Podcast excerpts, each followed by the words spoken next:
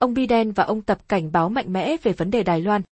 Tổng thống Mỹ Joe Biden và Chủ tịch Trung Quốc Tập Cận Bình đã có những trao đổi thẳng thắn về vấn đề Đài Loan tại hội nghị thượng đỉnh trực tuyến tối ngày 15 tháng 11. Chủ tịch Trung Quốc Tập Cận Bình cảnh báo Tổng thống Mỹ Joe Biden rằng nước này sẵn sàng thực hiện các biện pháp cương quyết nếu Đài Loan có bất cứ động thái nào vượt quá lằn danh đỏ của Bắc Kinh. Nhà lãnh đạo Trung Quốc còn nói với người đứng đầu Nhà Trắng rằng bất cứ sự ủng hộ nào đối với sự độc lập của Đài Loan cũng giống như chơi với lửa và những ai đùa với lửa sẽ dễ bị bỏng. Các đi ăn đưa tin.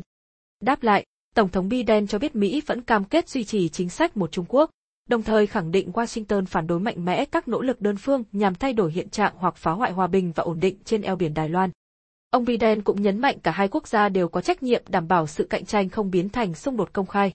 Truyền thông nhà nước Trung Quốc đã mô tả cuộc hội đàm lần này diễn ra trong bầu không khí thẳng thắn, xây dựng, thực chất và hiệu quả.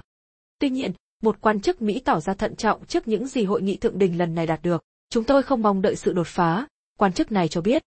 Một trong những mục tiêu mà Tổng thống Biden đặt ra trong hội nghị thượng đỉnh là thiết lập đối thoại thường xuyên giữa các quan chức Mỹ và Trung Quốc trong một loạt vấn đề. Tuy nhiên, hiện chưa rõ nhà lãnh đạo Mỹ, cũng như ông Tập đã đạt được bao nhiêu trong số những mục tiêu đặt ra trước cuộc hội đàm.